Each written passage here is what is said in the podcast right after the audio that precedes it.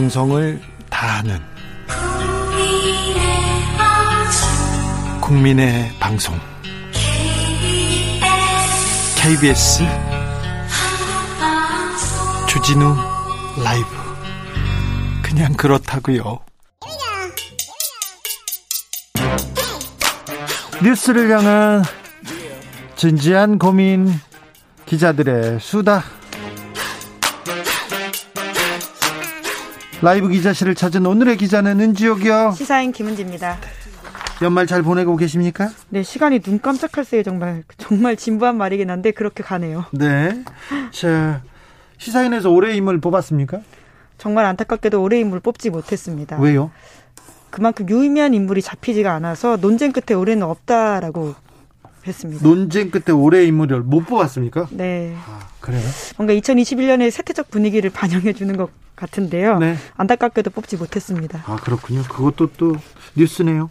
자, 첫 번째 준비한 뉴스부터 가볼까요? 네, 각각 열일곱 번, 열여섯 번 치른 이재명, 윤석열 두 대선 후보의 당내 경선 티비 토론을 분석해 봤습니다. 네, 두 분께서 지금 토론을 해야 되는데 안 하니까 지금 당내에서 티비 토론한 걸 가지고 분석했군요. 어떤 내용입니까? 네, 이번 주 시사인 커버 스토리입니다. 네. 윤석열 후보가 삼프로티비에 출연해서 그 토론 누가 많이 보셨냐 이렇게 이야기했었는데요. 하필이면 제가 다 봤습니다. 네. 네, 앞서가지고는 이재명, 윤석열 후보 두 개 다 보고 저희가 이번에 담론 지도를 좀 그려봤는데요. 아, 토론을 다 봤군요. 지금까지 한 토론들을. 네, 그렇죠. 열일곱 번, 열여섯 번 거기서 나온 워딩들을 다 추출해가지고는 데이터 분석 업체에 보내서 실제로 각 후보자의 머리에 중심을 잡고 있는 담론이 뭐냐, 네. 어떤 키워드가 중심에 있느냐 이런 것들을 좀 뽑아봤습니다. 예, 빅데이터로 분석해서 기사를 썼군요.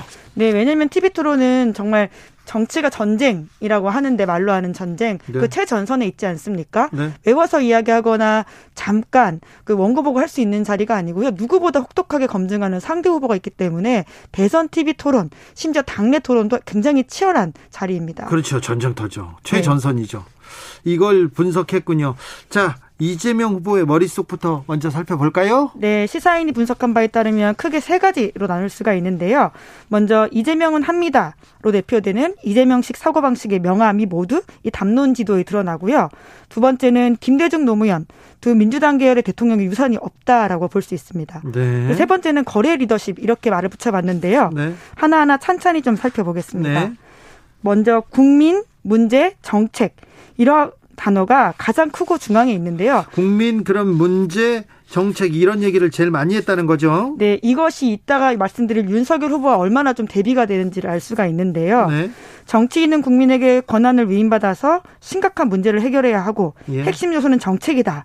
이렇게 이재명 후보의 담론 지도는 짧게 요약할 수가 있습니다. 자, 정치는 국민들에게 위임받아서 문제를 해결해야 되는 그 그것이 정책이다. 정책이다. 정책이다. 예. 네, 이게 산적한 문제들을 자기 방식대로 진단하고 해결하겠다 이런 의지를 표명하고 있는데, 네. 그러니까 보통 우리가 담론 지도로 가면 굉장히 좀 철학적이거나 좀 큰 이야기를 할 것 같잖아요. 그렇죠. 근데 이재명 후보의 특징은 굉장히 구체적인 반복론으로 이 담론 지도가 구성되어 있다라는 것인데요. 네. 아주 실무형이라고 할 수 있습니다. 네. 실제로 이재명 후보가 추진력 있는 행정가 모습으로 전국구 정치인으로 점프한 적이 있는데. 네. 이와 같은 거침없는 행보와 모두에게 똑같이 돈 나눠주자 이런 기본소득 주장에 합쳐져서 급진적이다, 좌파다 이런 이미지가 있거든요. 그렇죠. 신천지 급습 이런 것도 좀 본인한테 잘 어울리는 그런 그 행정이었어요. 네. 그런데 민주당 경선 기간에 이재명 후보의 담론 지도만 놓고 보면요. 이재명 후보는 이념형 인간이 아닙니다. 네. 이게 보통 진보나 보수의 가치로 내세워지는 게 자유와 평등이잖아요. 네. 그런 단어가 전혀 없고요. 네. 평등, 평화, 인권 같은 가치지향적 단어도 보이지 않고 분배, 노동, 연대와 같은 전통적인 진보의 단어도 없었습니다. 아, 그래요. 철학적인 단어보다는 그러면 실용, 실행 뭐 이런 그 단어들이 많이 많이 따라왔군요. 네, 굉장히 구체적인 정책 단어들이 많습니다. 소위 네. 말하는 뭐 기본소득에 대한 이야기들도 있었고요. 그것을 어떻게 실행할지, 기본합 지역화폐 이런 아주 구체적인 단어들이 많았는데 좋게 보자면 실용주의자라고 할 수 있고요. 뭐 거꾸로 말하면 그래서 이재명 후보의 정치 철학이나 가치가 뭐냐 이런 의문이 따라붙을 수밖에 없는데요. 그게 이재명은 합니다에 대한 일종의 칭찬과 비판 다 같이 들어있다라고 보시면 됩니다. 네, 하긴 그렇습니다. 하는데 뭘 할 거냐 이런 질문을 할 수, 하는 공격하는 것들이 있잖아요. 네. 실제로 민주당 당내 경선에서도 그런 공격 지점들이 많았었거든요. 네. 그게 그대로 보이고 있습니다. 네. 무엇을 왜 해야 하는지 그 얘기는 안 하고 무조건 한다고만 하느냐 이런 비판 말하는 거죠. 네.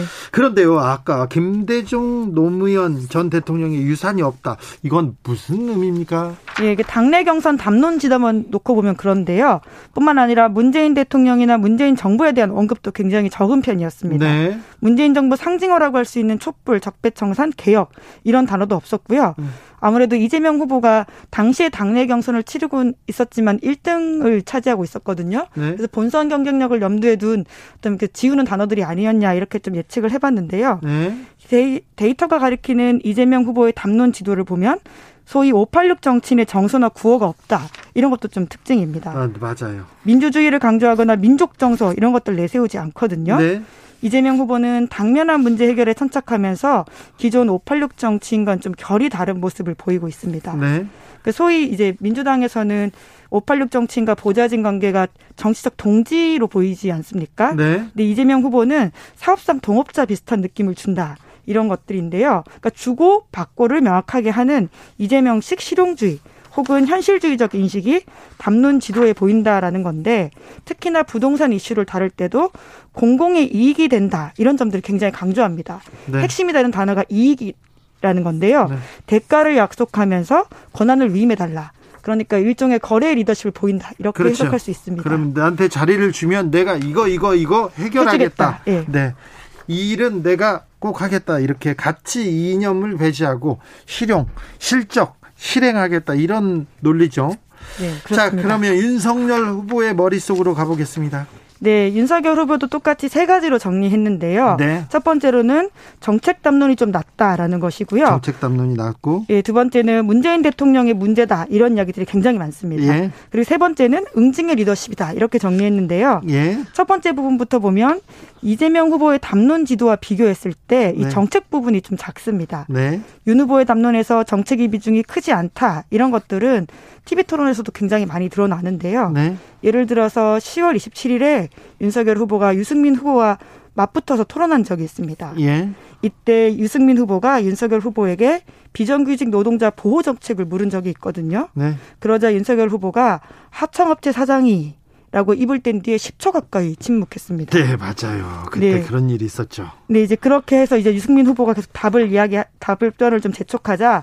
글쎄 뭐 하여간 부당한 일인데 지금 제도로선 어떻게 하면 좋을지 좀 알려달라. 이렇게 마무리를 하거든요. 예. 정치 신인이다라는 점을 감안해도 노동 관련 정책이 빈약하다 이런 것들이 그대로 드러났는데요. 예. 정책 담론 중요도가 떨어질 뿐만 아니라 강론도 좀 빈약하다라고 하는 게 이번에 담론 지도에 드러납니다. 네. 특히나 정책, 문제 이런 키워드와 연결되어 있는 핵심이 유승민이란 단어거든요. 예. 유승민 후보와 굉장히 정책 담론이 많이 오고 갔기 때문에 그것이 연결되어 있다라고 볼 수 있는데요. 유승민 후보가 정책 방향으로 계속 토론을 이끌고 갔는데 갔는데 네, 구체적인 답변을 좀 답하지 못해서요. 네. 유승민 후보가 그래서 주진우 라이브 왔는데 정책을 자꾸 물어보고 공약을 얘기하려고 하면 손에 왕자를 쓰고 나오고 다른 얘기를 해가지고 그냥 토론이 안 된다고 굉장히 좀 난감해하셨을 때가 있었어요. 네, 뭐 왕자 이런 이야기는 담론 지도에 잡히진 못했는데 네. 윤석열 후보의 담론 지도에 실제로 그런 정책과 관련된 노드에 연결되어 있는 게 유승. 전문가. 전문가. 두텁게 지원 이런 좀 막연한 대답들입니다. 네. 이재명 후보와 비교했을 때 좀 그렇게 보이는데 뭐 아무래도 정치나 행정의 경험이 없기 때문에 전문가를 그 고용해서 전문가한테 맡기겠다, 두텁게 지원하겠다 이렇게 막연하게 좀 답변했다는 거죠. 네, 실제로 윤석열 후보가 이렇게 이야기했는데 이제 사람 잘 쓰면 된다라고 이야기하거든요. 네. 그에 대해서 이제 유승민 후보가 사람 잘 쓰는 것도 좀 뭐라 알아야지 좀 찾지 않느냐 이렇게 공격하기도 했었습니다. 자, 그러면 윤석열 후보의 담론 지도 그러니까 머릿속에 가장 큰 자리를 차지하고 있는 건 뭐였습니까? 네, 문제라는 단어입니다. 문제. 네, 그러니까 문재인 정부 때문에 이 모든 문제들이 있었다. 라는 생각들이 핵심에 자리 잡고 있었다라고 하는 게 네. 이번에 저희가 데이터로 분석한 담론 지도에 있습니다. 네. 적어도 당내 경선 당시에서는 그러한 이야기를 굉장히 강조했었고 그것들이 드러난다라고 볼 수 있는데요. 네. 소위 반문재인 프레임을 강화하면서 토론 내내 자기 이야기들을 펼쳐나갔습니다. 네. 실제로 분석 결과 윤, 윤석열 후보는 당내 경선 당시 발언들은 문재인, 정권, 불의 위선 이런 단어들이 쭉쭉쭉 연결되거든요. 약탈 계속 지금 머릿속에 남아 있습니다. 네, 실제로 더불어민주당이나 문재인 정권은 불의하고 위선적이다 이렇게 단정적으로 이야기하면서 그것에 대한 응징, 조치라는 단어들을 언급하는데요. 응징, 그래서 저희가 조치. 네, 이재명 후보의 거래의 리더십과 비교해서 이러한 윤석열 후보의 리더십은 응징의 리더십이다라는 좀 담론을 붙여봤습니다. 네, 가장 뼈아픈 패배를 안긴다 이런 얘기를 한 것도 기억나는 거 보면 응징. 네, 맞아요. 문재인이 문제다 계속 얘기했었습니다. 문재인 정권과 정반대로만 하면 된다 이런 얘기도 했었죠. 삼공오구 님, 왜 토론을 해야 하나요? 이재명 후보는 입만 열면 헛 공약에 거짓말뿐, 윤 후보는 순수합니다 이렇게 얘기하셨고요. 사공오칠 님께서는 대선 후보가 당연히 토론을 해야 하는 건데 조건을 걸고 토론을 하겠대요. 학생이 내 요구 조건 들어주면 공부하겠다는 것과 같지요 이렇게 얘기하면. 네, 그런 요구 조건 걸고 공부하고 막 그랬어요? 뭐 학생과는 대선 후보는 정말 다른 자리인 것 같습니다. 알겠어요. 네, 알겠어. 네, 그런 애들 많잖아. 네, 나 저거 사주면 공부할게 이렇게. 사줘도 공부 안 합니다. 네. 자, 다음 뉴스로 가볼까요? 네, 이주노동자 고용 허가제에 대해서 헌법재판소가 합헌 결정 내렸습니다. 아, 이주 노동자를 조금 옥죄다 그런 비판 받은 제도입니다. 네, 그래서 실제로 이주 노동자들이 헌법재판소에다가 네. 이 사건을 좀 다뤄달라라고 요청을 했는데요. 결과적으로 칠 대 이로 합헌 결정이 나왔습니다. 어, 내용이 해당 내용이 뭔지 조금 자세히 얘기해 주세요. 네, 해당 법은 사용자의 근로계약 해지와 근로계약 만료 후 갱신 거절, 사업 후 폐업 또는 고용허가 취소된 경우에, 그러니까 좀 쉽게 말씀드리면요. 네, 쉽게 좀 해주세요. 네, 이주 노동자가 회사 그만두고 싶어도 자의로 그만둘 수 없다는 겁니다. 어이구, 이주 노동자라고 해서 이런 회사를 그만둘 자유도 없다는 건 이건 좀 너무하지 않습니까? 네, 이제. 물론 이제 회사가 근로조건을 위반하거나 부당한 처우한 경우에는 사업자 변경이 가능한데요. 네. 하지만 내국인 같은 경우에는 내가 회사를 그만두고 싶다, 혹은 내가 너무 개인적으로 힘들다 이런 상황이 생겼을 때 그만둘 수 있지 않습니까? 네. 언제든 회사로 옮길 수 있고요. 네. 하지만 외국인 노동자는 그러하지 못한 현실들이 있어서 노예노동까지라는 비판이 있었습니다. 아니, 사장님 나빠요. 이주 노동자들이 한국에 와서 가장 먼저 배우는 게 사장님들한테 욕을 듣는 거, 욕을 배운다는 거 아닙니까? 그래서 조금 이거 잘못됐다, 아, 그래도 잘못됐다 항의할 수 있고 그만둘 수 있어야 되는 거 아닙니까? 네, 이제 산재당했는데도 보호장구 지급하지 않거나 계속 일하게 하는 회사 등에 시달렸다라고 주장하면서 그런 노동자들 많았어요. 네, 지난해 삼월 달에 이주 노동자 일부가 헌법 소원을 했거든요. 그런데 왜 헌재는 이렇게 판결을 한 겁니까? 네, 칠 대 이로 다수 의견이 일종의 고용자 편을 들어준 건데요. 네. 최근에 불법 체류자가 급격히 늘어났고 외국인 근로자의 효율적인 관리 차원에서 사업장의 잦은 변경을 억제하고 취업활동 기간 내에 장기 근무를 유도할 필요가 있다. 그러니까 현실적으로 필요한 제도다 이런 거죠. 아이고. 예, 그런 식의 현실론이 이겼다라고 볼 수 있고요. 이에 대해서 반대 의견 낸 두 헌법재판소 재판관이 있습니다. 이석택, 김기영 재판관인데요. 네. 이 두 사람은 외국인 노동자와 내국인 노동자 사이 근로조건에 차별을 둘 필요가 없다라는 것이 핵심 논리라고 볼 수 있는데요. 네. 외국인 근로자의 사업장 변경을 제한함으로써 내국인 고용을 보호한다는 것은 합리성이 없다라고 지적을 하기도 했고요. 이게 논리적인 것 같은데. 네, 또 내국인 근로자가 스스로 안전과 건강을 지키기 위해 취업을 기피하거나 직장을 이탈할 수 있는 것처럼 외국인 근로자도 열악한 환경의 사업장에서 이탈할 필요가 있다 이렇게 판단했습니다. 하지만 이 의견은 소수였기 때문에 받아들여지지 못했습니다. 지금은 법이 이렇게 판결이 났지만 또 나중에는 아, 시간이 지나면 어떻게 바뀌게 될지 좀 지켜봐야 될 것 같습니다.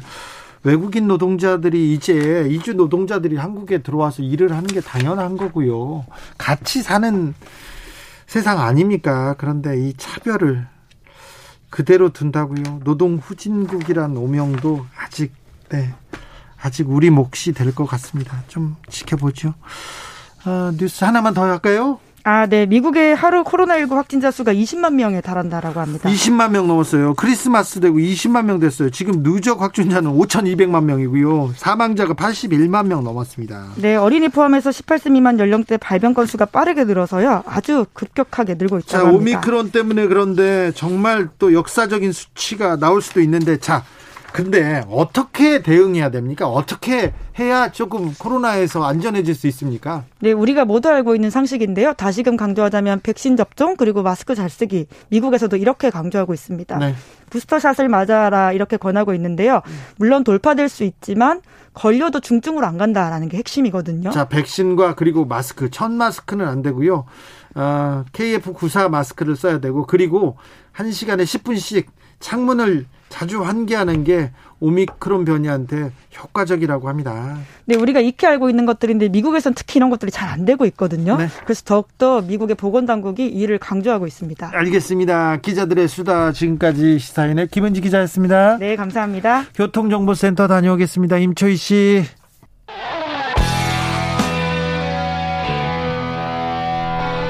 스치기만 해도 똑똑해진다. 드라이브 스루 시사 주진우 라이브.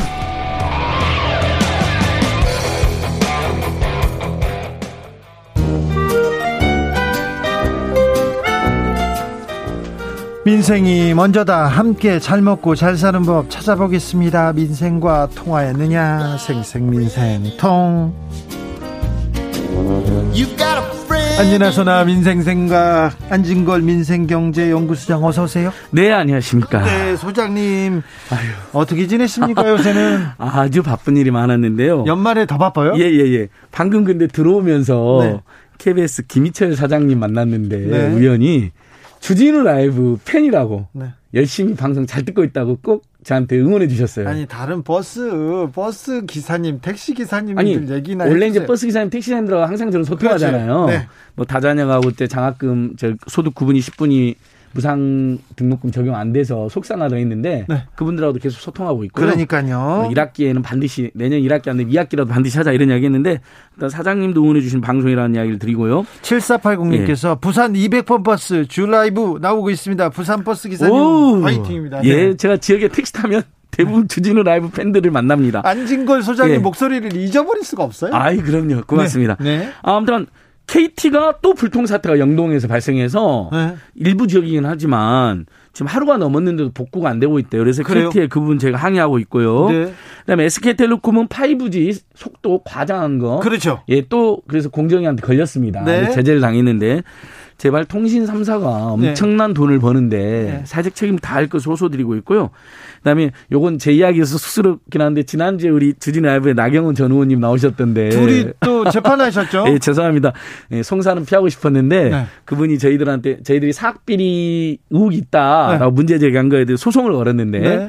어, 저희가 승소를 했습니다. 네네. 그래서 그게 지난주 화제가 됐었습니다. 알겠습니다. 그래서 사학비리에 연루된 분들은 어, 정치적 책임을 져야죠. 네. 예, 그걸 다시 한번 호소드리고 싶고요. 알겠습니다. 통신사하고 예. 나경원 전 의원은 참 안진걸 소장 보면 아이고 그러겠다. 네. 아니 근데 해피룸 주진우 나오셨길래 네. 저도 그 어쨌든 중요한 사학비리가 없다고 소송했는데 법원에서 사학비리를 청탁을 무마한 사실이 있다. 이렇게 판결했다는 건 국민의 알 권리 차원에서 알려드려야 될 것 같아서 알겠습니다. 말씀드렸고요. 네. 오늘 최대 뉴스는 소상공인 방역지원금이 지급됐다는 겁니다. 오늘부터 지급되기 예, 시작, 예, 예. 시작했어요. 너무 작아서 문제다 이런 지적은 있었어요. 네. 근데 막상 받아본들, 받아본들 입장에서는 제가 지금 제보 전화를 많이 받았는데요. 네.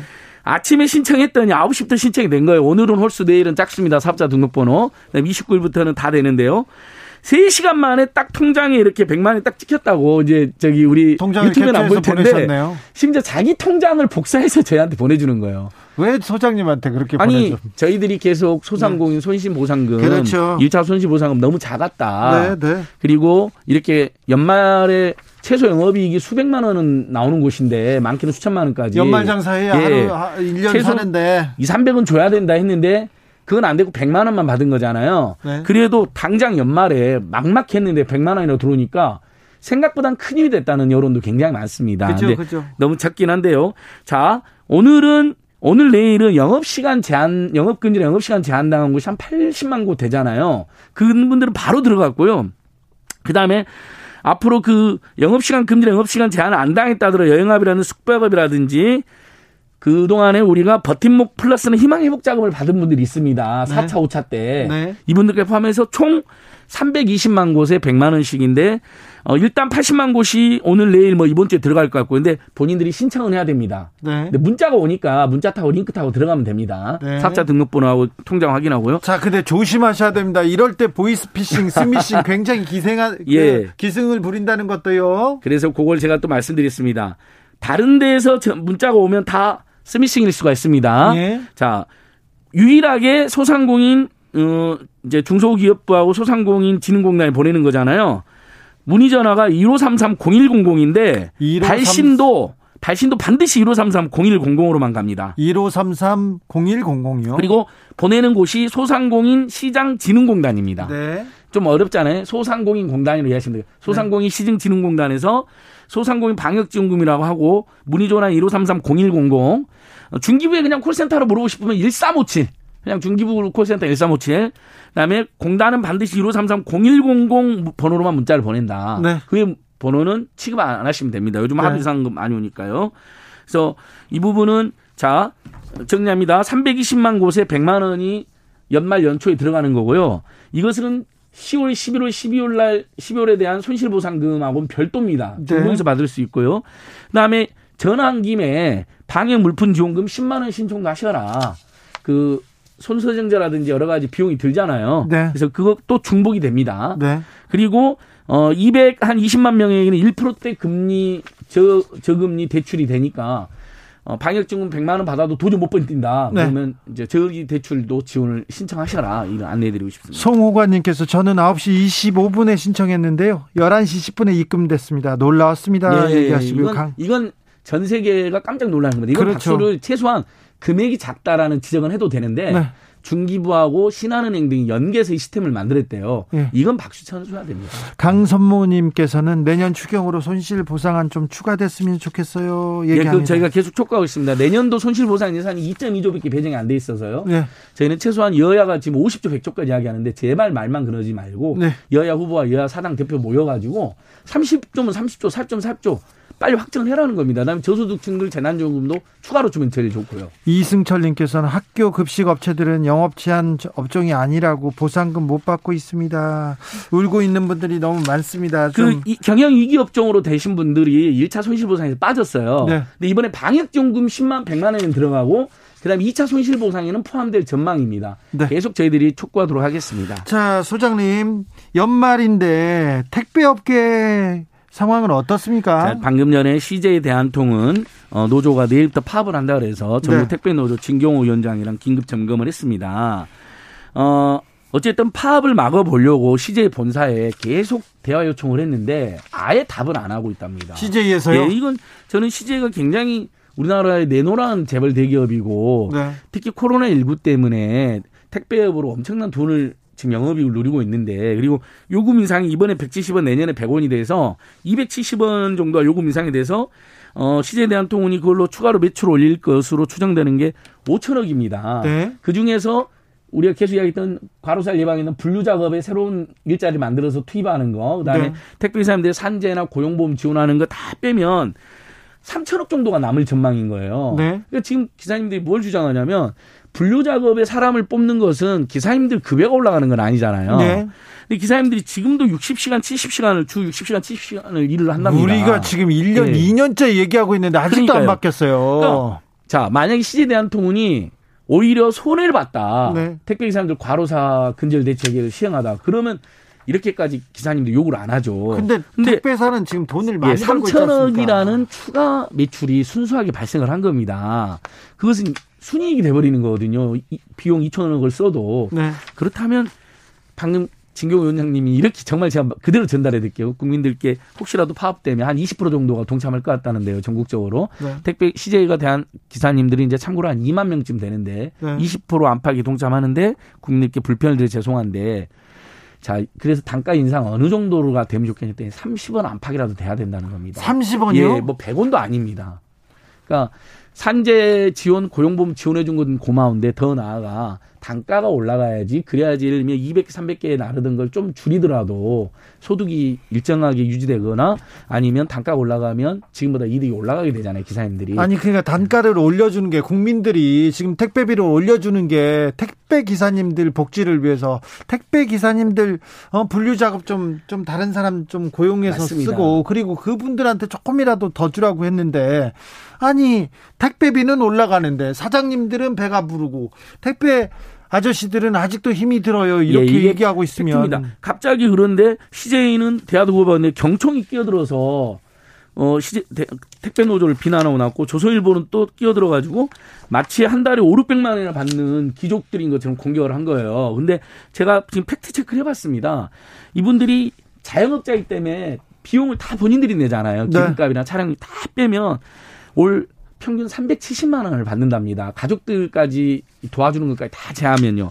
근데 업무 시간이 육십 시간, 칠십 시간이면 삼백칠십만 원이면 최저임금 수준입니다. 최저임금 프로 조금 더 받는 거거든요. 네. 그러니까 자꾸 예를 들면 처음에 그러니까 비용 제하기 전에 받는 것으로 계속 음해를 해가지고 택배 노조가 과도한 요구를 한다는 식으로 경총이나 조선일보가 끼어들었는데 그러지 않았으면 좋겠습니다. 알겠습니다. 네. 생생민생통 오늘도 감사합니다. 안진걸 소장님이었습니다. 예, 감사합니다. 감사합니다.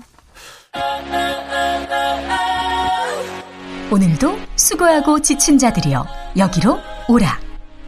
이곳은 주기자의 시사 맛집 주토피아 주진우 라이브.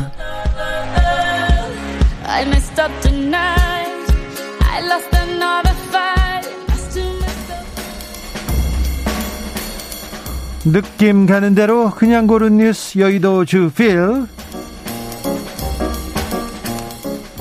코미디언이 대통령 되더니 코미디가 된 우크라이나 현실, 국민일보 기사입니다. 지금 우크라이나의 전쟁 위기가 고조되고 있습니다. 지금 러시아에서 군인들을 막 그쪽으로 보내고 있고요. 이게 우크라이나가 나토 가입 움직임을 두고 지금 러시아와 지금 협상 와중에 있는 일인데요. 좀 외교적으로 굉장히 미숙함을 보이고 있는데, 그런데 이 전쟁 위기에 방어선을 지키는 국방부와 외교부 핵심 포스트가 장군이나 장관이 아니라요, 코미디언과 배우, 연출가들이 지금 차지하고 있기 때문이라고 합니다. 어, 집권 세력이 너무 부패하고 무능하자 우크라이나 국민들은 정치 경영력이 전혀 없는 코미디언을, 아우 참신하다, 참 저 사람 정치인보다 낫다 하면서, 청렴하다 하면서 대통령으로 뽑았어요. 기억하십니까? 옛날에 그 국민의 종이라는 그 대, 거기에서 드라마에서 대통령 역을 맡았던 코미디언 젤렌스키가 이천십구 년 사월에 대선에 출마해서 대통령이 됐습니다. 불과 몇 달 만입니다. 몇 달 만에. 그래서 환호하고 인기도 많았는데요. 그래서 그랬는데 이분이 국가안보보좌관, 국가정보국의 수장을 어떤 사람을 했냐면요, 자기하고 오랫동안 일했던 시나리오 작가 피디를 거기에다 시킨 거예요. 그러니까 개콘, 어, 말하자면 개콘의 개그맨이 대통령이 되더니 개콘 작가를 지금 국가안보보좌관, 국가안보국, 그러니까 안보정보보국, 그러니까 국정원장의 피디를 막 시킨 겁니다. 대통령 실장은요, 영화 제작자, 그리고 국가정보국장, 이것도 뭐 국정원에 굉장히 높은 사람인데, 여기는 또 자기네 스튜디오, 그러니까 자기네 어, 소속사 대표를 이렇게 했다고 합니다. 그리고 대통령 보좌관은 어, 여기는 시나리오 작가, 이런 분들이 막 해서 정치가 한편의 코미디 드라마와 같다고 합니다. 전문가 없는 정치, 정부, 외교관도 점, 외교관 없는 외교부, 장군 없는 군지휘부, 언제 붕괴할지 아무도 모른다고 걱정하고 있다고 합니다. 외국인 최한식 치킨이라는데 한국인 열 명 중 네 명, 여섯 명은 한식 아니라는 답. 연합뉴스 기사입니다. 양념치킨 한식으로 생각한다는 비율은 오십 퍼센트가 좀 넘었습니다. 근데 프라이드 치킨은 한식이라는 답변은 열 명 중 세 명 정도밖에 안 됩니다. 외국인이 한국에서 어떤 음식 제일 좋아하세요? 그러면 한국은 치킨이죠, 이렇게 얘기했는데 한식진흥원에서 조사를 해봤더니 아무튼 양념치킨은 그래도 한식인데 프라이드 치킨은 한식이 아니라고 국민들이 보고 있는 것 같습니다.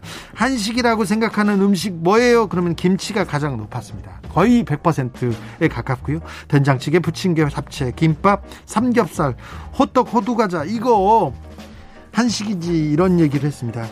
한국 치킨 참 맛있는데 한국 양념치킨은 한식으로 생각하고 후라이드 치킨은 한식이 아니라고 우리들이 국민들이 생각하고 있다는 거 참 신기하네요. 아무튼 치킨 좋아요. 네, 네. 맛있겠다. 네. 린미와 감자에 치킨 드리면서 저는 여기서 인사드리겠습니다. 양념치킨은 한식이고 프라이드 치킨은 한식이 아니다, 이렇게 생각한다고. 신기하네요. 돌발 퀴즈의 정답은 망원경이었습니다. 저는 내일 오후 다섯 시 오 분에 돌아오겠습니다. 지금까지 주진우였습니다.